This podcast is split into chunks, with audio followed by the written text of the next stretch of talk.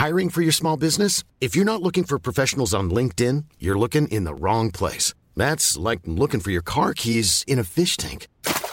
LinkedIn helps you hire professionals you can't find anywhere else, even those who aren't actively searching for a new job but might be open to the perfect role. In a given month, over 70% of LinkedIn users don't even visit other leading job sites. So start looking in the right place. With LinkedIn, you can hire professionals like a professional. Post your free job on linkedin.com slash people today.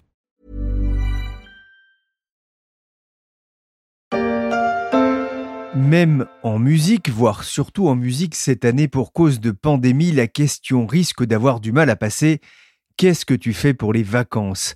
À moins de deux mois du début des congés d'été, même si les Français auront le droit de partir sans quitter le pays, de voyager plus loin que la nuit et le jour, le flou persiste pour les futurs juilletistes et haussiens, et ce n'est rien à côté des professionnels du tourisme.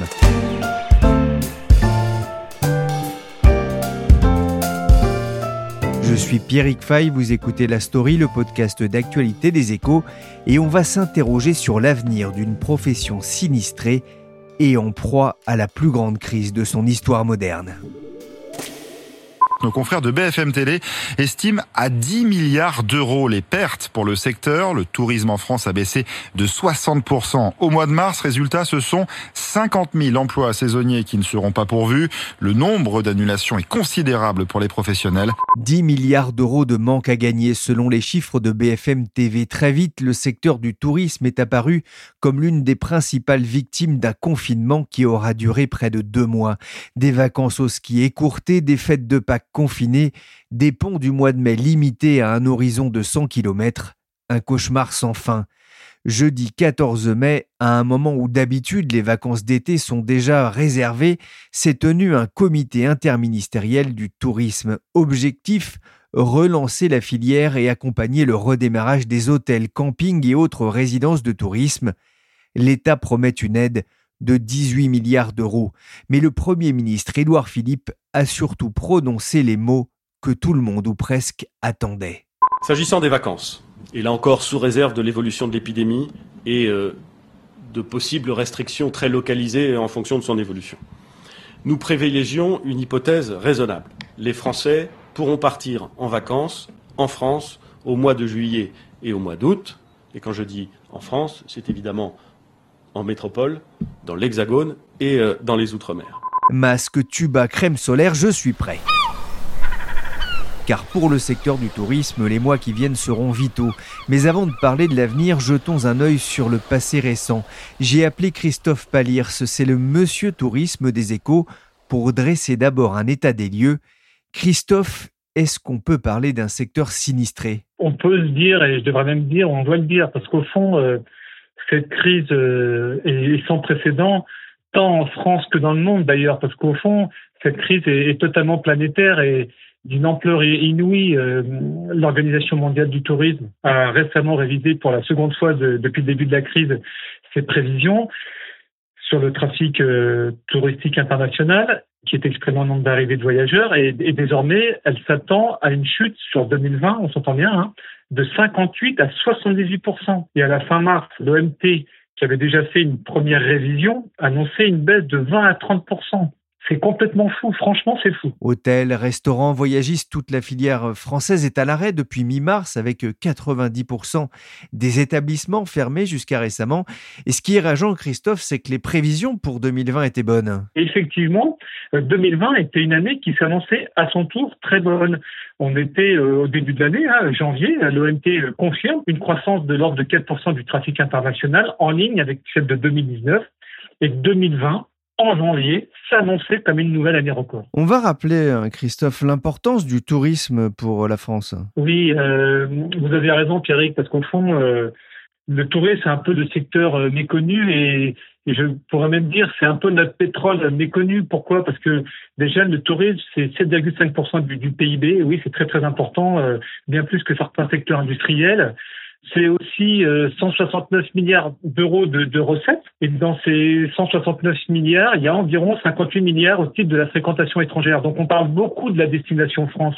à juste titre, première destination internationale, etc. Mais le tourisme, c'est d'abord un énorme secteur domestique puisque euh, on est sur, grosso modo, 110 milliards de recettes pour la consommation domestique. Et j'insiste d'autant plus sur cet élément-là. On en parle beaucoup en ce moment, évidemment, dans le cadre de la reprise. C'est parce que dans cette consommation domestique, il y a des régions qui en dépendent encore plus que d'autres. Donc, c'est un secteur conséquent et c'est un secteur qui peut être sensible pour certains territoires français. on pense à la Corse, bien sûr, à la Bretagne aussi, hein, des, régions euh, comme la Côte d'Azur, le Pays Basque, forcément, des régions touristiques, mais, mais d'autres régions aussi, j'imagine, comme la Dordogne. On sait que beaucoup de pays se plaignaient d'ailleurs ces dernières années du surtourisme. On pense à Barcelone, Dubrovnik, euh, l'Islande, Amsterdam, Paris et bien sûr Venise.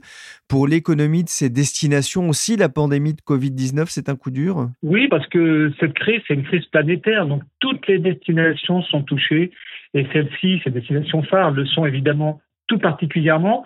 Et là où euh, on peut peut-être préciser, c'est que cet impact, il a des formes variables.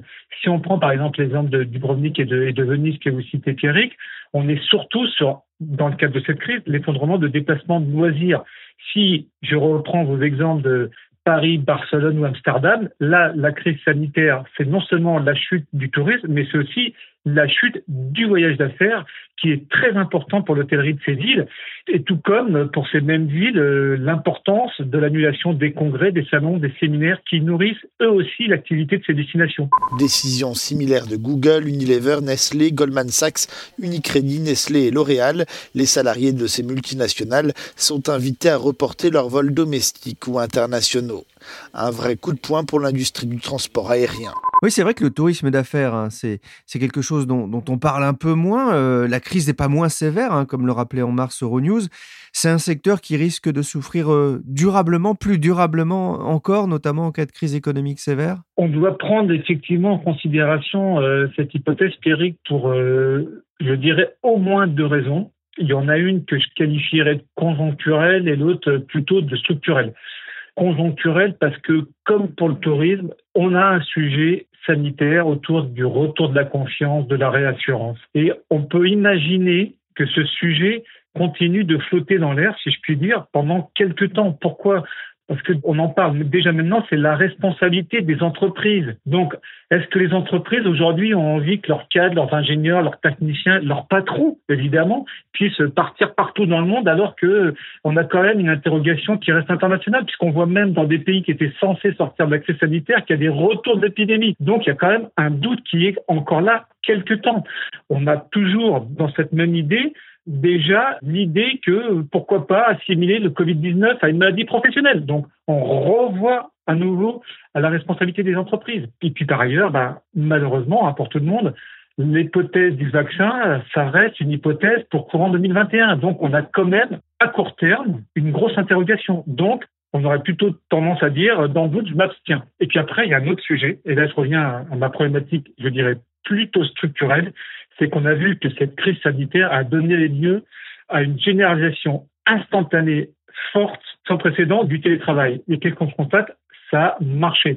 On avait déjà vu ce phénomène au moment des attentats du 11 septembre 2001, qui au fond avait été le phénomène qui avait lancé la visioconférence, les cadres qui ne se déplaçaient plus. On était donc passé dans un nouveau mode d'échange à distance.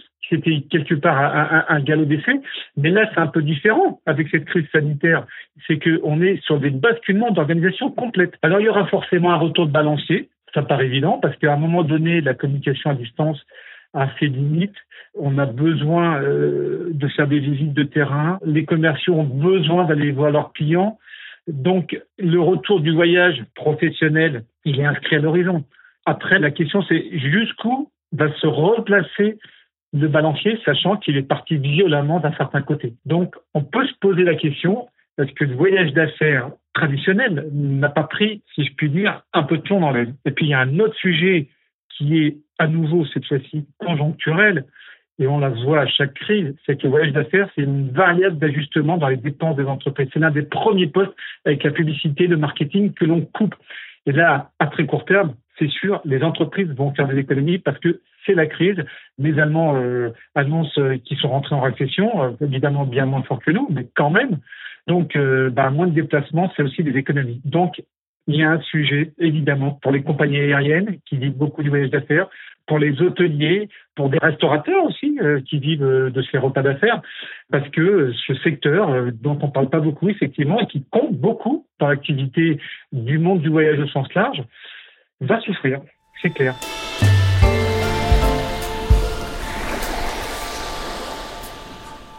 Des turbulences et peu de visibilité. Diriger une entreprise de tourisme aujourd'hui, c'est comme piloter un avion en pleine tempête.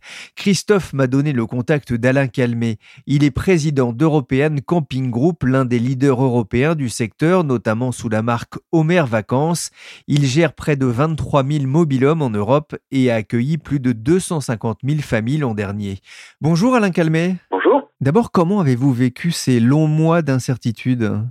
Euh, nous, on les a vécus de façon très particulière. Les campings auraient dû ouvrir début avril, et bien entendu, on n'a pas ouvert, et depuis, nos campings sont restés fermés.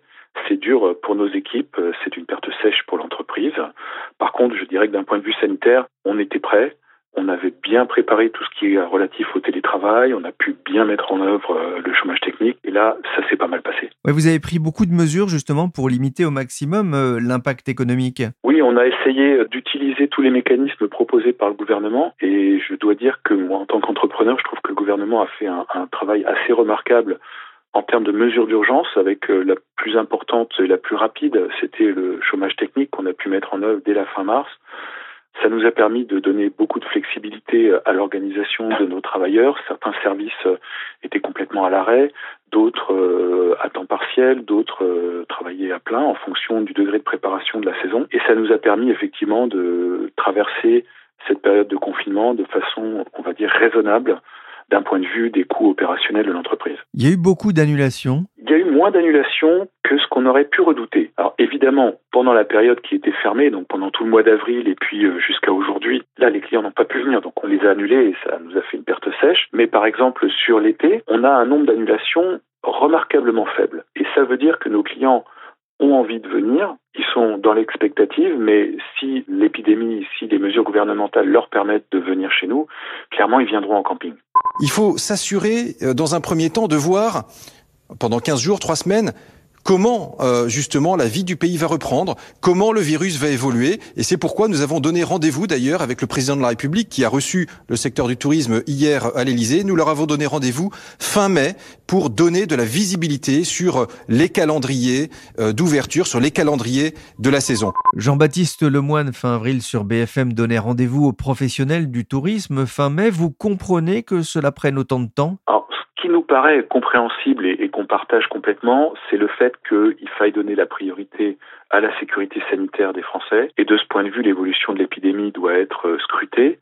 À partir des confinements du 11 mai, c'est normal de se dire il faut observer un effet retard. On sait qu'il se passe à peu près 15 jours pour que des gens qui commencent à être malades commencent à, à montrer des symptômes puissent être détectés. Donc c'est assez logique que à partir du déconfinement, il y ait une deuxième étape, 15 jours, 20 jours plus tard, pour dire OK, on peut y aller, on peut ouvrir davantage.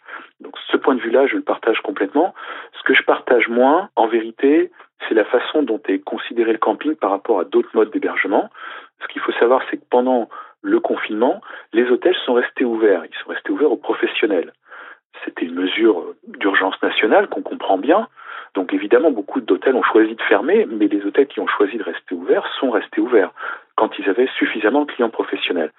Depuis le 11 mai, ce que le secrétaire d'État nous explique, c'est que l'activité touristique des hôtels peut redémarrer. Si un hôtel accueille des touristes, je vois pas très bien, je comprends pas pourquoi un camping ne pourrait pas accueillir des touristes, puisqu'il est évident que dans un camping en plein air, les risques sont beaucoup plus faibles que dans un hôtel ou dans un bâtiment. Les mesures de distanciation sont naturelles, tous les, les protocoles de sécurité sanitaire sont beaucoup plus faciles à mettre en œuvre, etc. Or, pour les campings, aujourd'hui, la situation est ambiguë. Et on ne sait pas, en vérité, à l'heure où je vous parle, on ne sait pas si on a le droit d'ouvrir ou pas. On a demandé plusieurs fois des éclaircissements au gouvernement, on n'en a pas obtenu. J'espère qu'à l'issue du CIT qui s'est tenu euh, aujourd'hui, jeudi, on aura euh, sous 24 heures des éclaircissements de la part euh, du gouvernement. Aujourd'hui, la situation, quand on lit de façon scrupuleuse le, le fameux arrêté du 11 mai, les hôtels ne sont pas listés dans les activités interdites de réouverture, mais en même temps, on a eu beaucoup de messages de la part de représentants de l'État qui nous disaient non, non, non, les campings ne doivent pas rouvrir. Où on en est, ce qu'on voit, c'est des préfets qui individuellement, d'un département à l'autre, confirment ou au contraire interdisent l'autorisation d'ouverture. Et en fonction de critères qui semblent absolument euh, incohérents, il faut le dire, euh, pas du tout dictés par les impératifs sanitaires, puisque les hôtels, là pour le coup par le ministre, ont été autorisés à rouvrir. Depuis le 11 mai, il est donc possible de se déplacer sans attestation jusqu'à 100 km de chez soi. Surtout, la bonne nouvelle est tombée, on pourra partir en vacances cet été. En France, un été sportif reposant et pas seulement apprenant et culturel, du moins on peut le souhaiter, même si l'été 2020 ne ressemblera sans doute pas aux étés précédents.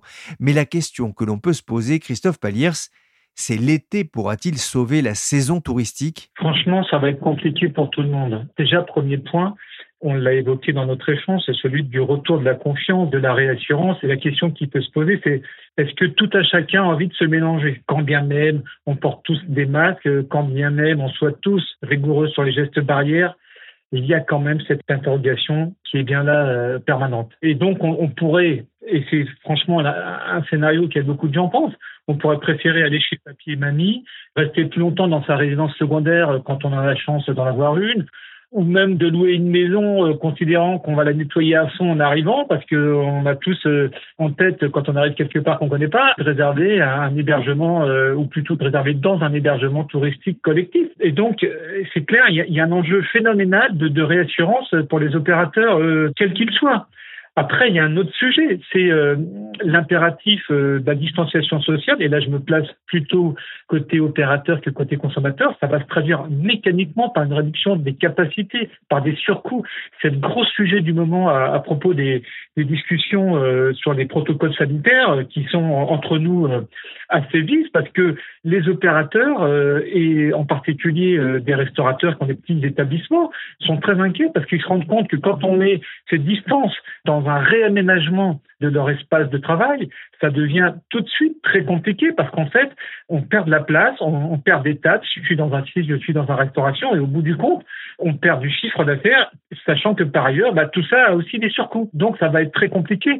En plus, et c'est un peu le, problème quand bien même le, le Premier ministre a donné l'impression de donner un horizon à un peu tout le monde, c'est que il y a quand même beaucoup d'incertitudes. Est-ce que toutes les régions sont vertes? Euh, On a quand même parlé de restrictions localisées le cas échéant. Euh, on ne peut pas exclure euh, un retour de l'épidémie. Donc tout ça amène à, et c'est terrible pour tout un chacun, à une espèce de frilosité. On hésite à faire des choix. Et donc tout ça complique un peu la, problématique des opérateurs. On est dans un phénomène de réservation de dernière minute. Il y a eu une vague d'annulation forcément. Et puis maintenant, c'est est-ce que le balancier va repart dans l'autre sens? Tout à l'heure, je parlais de balancier, bah là, c'est un peu pareil. C'est-à-dire, il y a eu un effet retrait. C'est est-ce qu'on revient? Et, là, malheureusement, il y a beaucoup d'incertitudes. Donc tout ça ne facilite pas la prise de décision. Et là, on parle typiquement des vacances en France, hein, parce que ne parlons plus des voyages à l'étranger. Oui, justement, les touristes étrangers ne viendront peut-être pas. On voit une certaine cacophonie au, niveau européen, euh, Christophe. On, le voit avec euh, cette fermeture, cette quarantaine entre l'Espagne et la France, par exemple, pour les voyageurs venus de France. Alors, je vais lier les deux éléments de notre échange. Ce qui est sûr, c'est que la reprise viendra d'abord de la consommation domestique. Après, effectivement, cette cacophonie européenne pose problème parce qu'au fond, notre deuxième clientèle, si je puis dire, après les Français, ce sont nos voisins européens. On parle beaucoup des touristes chinois, etc., des Américains. Évidemment, ça compte en termes de recettes touristiques, mais si on parle de volume, d'activité, j'allais dire très régulière, bah, nos clients, ce sont les Anglais, les Belges, les Néerlandais. Parce que les Néerlandais, par exemple, c'est notre première clientèle pour les campings. Donc tous ces gens-là comptent beaucoup.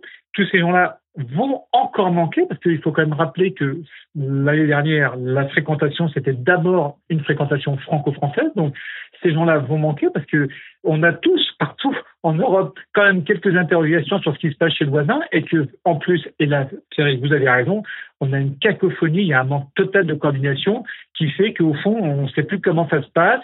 Est-ce qu'on peut aller chez Y? Est-ce que Y peut venir chez nous? Enfin, Et donc tout ça fait que c'est compliqué. Euh, les Grecs évoquent des tests pour tout arrivant. L'Espagne a annoncé une quatorzaine. Alors la bonne nouvelle, mais là on est sur un espace très limité, c'est bon la France a renoncé à la quatorzaine pour les ressortissants de l'Union européenne, l'espace Schengen, le Royaume-Uni, etc. Donc de notre côté, on, on, a ouvert la porte, mais sauf que globalement le paysage européen, il est quand même plutôt brouillé. Et donc effectivement, ça ne facilite pas les choses. Pour l'heure, les plages sont vides, ou presque. Seuls les riverains profitent du littoral. Mais avec l'annonce d'Édouard Philippe, tous les Français pourront bientôt partir en vacances. Je le disais jeudi, hein, se tenait un comité interministériel euh, du tourisme hein, dont parlait euh, CNews. Qu'est-ce qui en est ressorti? Alors, si je peux résumer, le gouvernement a bien géré la crise. Après, la question, c'est est-ce qu'il gère bien la sortie de crise? Parce qu'au fond, si je résume un peu le, sentiment des professionnels, il y a quand même beaucoup de déceptions. Parce que quand le, le Premier ministre parle d'un engagement, d'un plan précédent de 18 milliards, il faut quand même dire que dans ce 18 milliards, il y a 6 milliards au titre du prêt garanti par l'État. Alors, effectivement, c'est un prêt avantageux, sécurisant, etc. Mais comme disent les professionnels, ça reste quand même de la dette. Et cette dette, il va falloir, à un moment donné, la rembourser. Même si les échéances sont un peu lointaines, à un moment donné, il va falloir s'y coller. En revanche, il y a quand même des avancées. Considérant qu'on est dans un contexte de reprise progressive partielle, le dispositif de chômage partiel est donc prolongé jusqu'à la fin de l'année. Il y a une prise en charge totale jusqu'en septembre et à partir du mois d'octobre, il devrait y avoir une quote-part euh, de l'entreprise, mais on accompagne quand même euh, les entreprises dans le sens où on sait que ça va être compliqué, etc., que l'activité est partielle. Donc, il y a un dispositif de chômage partiel qui est prolongé et c'est un peu la, la, la canne sur laquelle on, on pourra s'appuyer. Après, il y a des exonérations de charges sur la période mars-juin qui correspond au fond à cette période certaines de d'arrêt ou quasi-arrêt, quand bien même certaines reprennent au mois de juin, ça va être très très très timide. Donc on a cette période donc d'exonération sur mars-juin, mais comme disent beaucoup de professionnels, mais qu'est-ce qui se passe après? Après, on n'aura peut-être pas beaucoup de chiffres d'affaires. Donc il y a beaucoup de déceptions. Après, c'est vrai que euh, le fait qu'on élargit le dispositif de fonds de solidarité, ça peut permettre à des entreprises qui n'en bénéficiaient pas avant d'en profiter. Mais il y a quand même beaucoup de déceptions parce que, au fond, quand on réfléchit bien, s'il y a un acteur, évidemment, d'État qui joue vraiment son rôle, c'est la Caisse des dépôts, c'est le partenaire historique du tourisme euh, depuis toujours.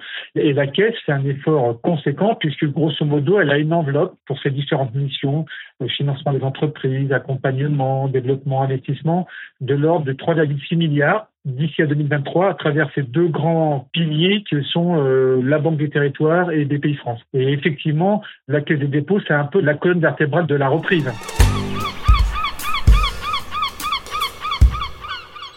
On a entendu le Premier ministre donner le coup d'envoi des réservations de l'été et j'ai une pensée pour mes amis qui s'y prennent quasiment dix mois à l'avance, ça va faire court. Mais le gouvernement a aussi annoncé une batterie de mesures pour aider les entreprises du secteur.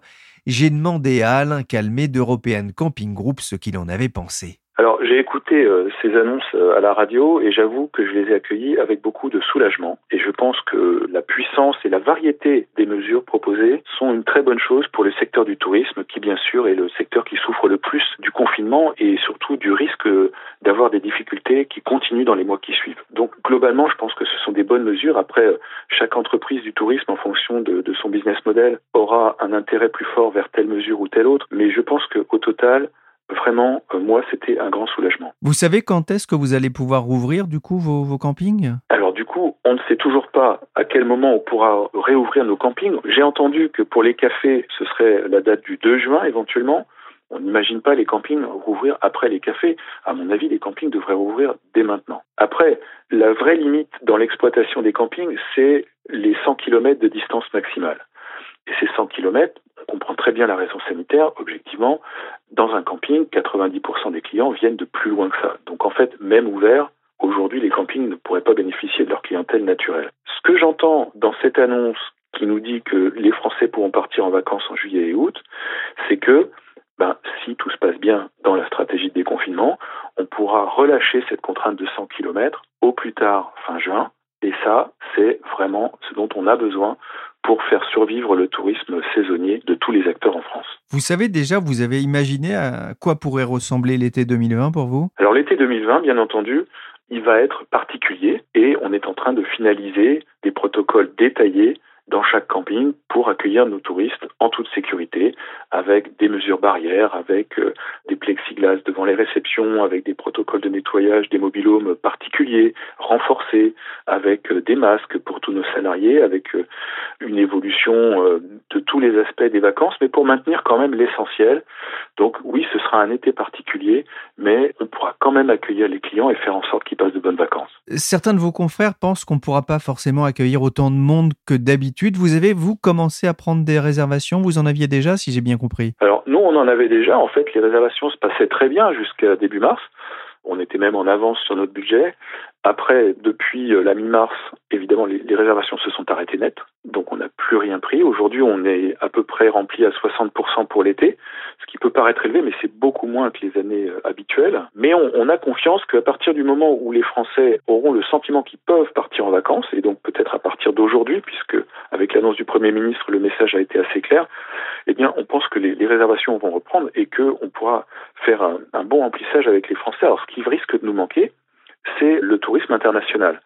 Il faut savoir que dans les campings en France, un tiers des clients sont des clients internationaux, essentiellement des Européens, nos voisins, les Allemands, des Hollandais, des Anglais. Et ceux-là, on ne sait pas s'ils pourront revenir et on ne sait pas s'ils voudront revenir. Alors? On n'attend pas Patrick? On a compris, il n'y a pas que Patrick que l'on risque d'attendre au camping, il y a aussi les Hollandais, les Allemands, les Belges qui constituent une bonne partie des vacanciers en France chaque été. C'est un manque à gagner pour votre activité. Mais Alain Calmé, la question peut aussi se poser pour les Français. Vont-ils vouloir partir en vacances et surtout vont-ils pouvoir, nombreux étant ceux dont les revenus ont diminué? Alors, l'analyse qu'on a est un peu à l'envers. On voit par les réseaux sociaux, nos clients nous parlent, on voit un vrai appétit de venir en vacances. Les gens ont été confinés chez eux euh, pendant de longues, longues semaines, ils ont envie de prendre l'air, ils ont envie d'aller en plein air on sent un vrai appétit et par ailleurs les mesures de, chômage technique évidemment ont eu un impact euh, sur le revenu des Français mais un impact néanmoins limité pour les indépendants, ça a été beaucoup plus dur. Mais d'un autre côté, pendant toutes ces semaines de confinement, finalement, les gens n'ont pas consommé autant qu'ils l'auraient fait d'habitude. Ils n'ont pas pu consommer librement. Et donc, quelque part, on pense que l'un compense à peu près l'autre. On pense que les Français ont à peu près autant de pouvoir d'achat aujourd'hui que d'habitude. Et donc on pense que ce ne sera pas le problème financier qui les empêcherait de venir en vacances, et surtout pas dans le camping, qui est un mode de vacances quand même relativement économique, en tout cas avec un très bon rapport qualité-prix. Vous évoquiez hein, les consignes sanitaires que vous allez prendre. Vous allez peut-être devoir fermer aussi euh, euh, quelques places, peut-être pas accueillir autant de monde que vous auriez pu, là aussi pour des raisons de promiscuité. Est-ce que vous avez chiffré le coût supplémentaire que cela peut représenter pour vous? Non, on n'en est pas à chiffrer les coûts. Je dirais que dans ces moments euh, de grande urgence, l'objectif numéro un de la société, c'est de rester en vie. L'objectif numéro deux, c'est de mettre euh, ses clients et son personnel en sécurité. Et puis les comptes, on les fera plus tard. Aujourd'hui, c'est difficile à prévoir. Vous avez vraiment été inquiet pour la survie de votre entreprise? On est toujours inquiet pour la survie de notre entreprise. Je dirais que les, les mesures d'aujourd'hui nous conforte, nous donne de l'espoir et que tout se passera bien. Mais euh, dans un scénario pas si improbable où aucun client étranger ne peut venir en France, ce sera tendu pour beaucoup, beaucoup de sociétés du secteur. Ce sera tendu l'hiver prochain. Parce que dans toutes ces activités saisonnières, bien entendu, en été, on, encaisse beaucoup d'argent, mais à partir du mois de septembre, on n'encaisse plus un centime, et les réservations suivantes, elles arrivent à partir de les encaissements commencent en janvier. Donc là, on a un trou de trésorerie qui est notre métier, c'est tous les ans euh, le cycle de trésorerie qui commence en, septembre et qui se termine euh, en, janvier-février. Et il va falloir passer ce creux de trésorerie structurel. Et cette année, ça va être plus compliqué que d'habitude. À quand prévoyez-vous un, un retour à la normale? Un vrai retour à la normale, nous, on l'espère en 2021, mais pas avant. On comprend l'inquiétude des professionnels du secteur. Christophe, tous se posent la question, combien de temps faudra-t-il pour que le tourisme se remette de cette crise? Il y a un consensus depuis quelques semaines qui est qu'au fond, on peut difficilement envisager un retour à la normale avant 2022. Pourquoi? Bah Déjà, bon, l'année 2020, euh, on sent bien que l'été arrive, on n'est pas absolument pas, euh, si je puis dire, euh, dans le coup. Donc, on, on, va avoir une reprise très, très partielle, très lente, très chaotique sur 2020. Après 2021, ça va monter progressivement en charge dans l'hypothèse, parce que c'est important qu'on n'ait pas de retour de l'épidémie, parce que la crainte quand même des pouvoirs publics, c'est qu'on repascule dans un mode de confinement brutal parce que l'épidémie est de retour. Donc, je dis bien, dans l'hypothèse où la situation sanitaire est relativement stable, la montée en puissance va se faire tout au long de 2021 et on arriverait à un horizon 2022 où, toujours croisons les doigts, le vaccin en plus est là, donc euh, on a des nouvelles euh, protections, fait qu'on est dans une situation euh, relativement normale. Donc on, aura quand même cette transition très lente et très compliquée. Et c'est ce qu'on disait tout à l'heure. Le redémarrage, il viendra d'abord de la consommation touristique domestique parce que nos voisins européens vont venir progressivement et nos visiteurs euh, de pays lointains dont on parle beaucoup euh, parce que euh, à haute contribution parce que ils dépensent dans les grands hôtels, dans les grands magasins, dans les boutiques de luxe, eh viendront forcément bien après encore. Donc on aura comme trois vagues. On a beaucoup parlé de vagues à propos de pandémie. On aura la vague de la consommation domestique, la vague de cette consommation de nos voisins européens et puis après, un peu plus loin, les visiteurs euh, de ces destinations dites euh, long courrier. Et c'est pour ça qu'il y a beaucoup d'inquiétudes sur l'hôtellerie de luxe, parce que l'hôtellerie de luxe vit beaucoup de cette clientèle lointaine, et cette clientèle lointaine risque fort d'être la dernière à revenir en France. On peut espérer une reprise plus rapide pour les campings, les et les chambres d'hôtes qui ont besoin aussi de la solidarité des touristes français. Merci Alain Calmet d'European Camping Group et merci Christophe Paliers du service entreprise des échos. La story s'est terminée pour aujourd'hui. Merci de votre fidélité. L'émission a été réalisée par Willy Gann, chargé de production et d'édition Michel Varnet. Michel que vous aurez le plaisir de retrouver la semaine prochaine. Moi, je pars en vacances. J'hésite encore entre ma baignoire et mon lit. Vous pouvez retrouver la story sur Deezer et Spotify, mais aussi sur toutes les plateformes de téléchargement de podcasts comme Podcast Addict, Google Podcast ou Apple Podcast, sans oublier Castbox. N'hésitez pas à vous abonner pour ne manquer aucun épisode. Pour l'information en temps réel, c'est sur leséchos.fr.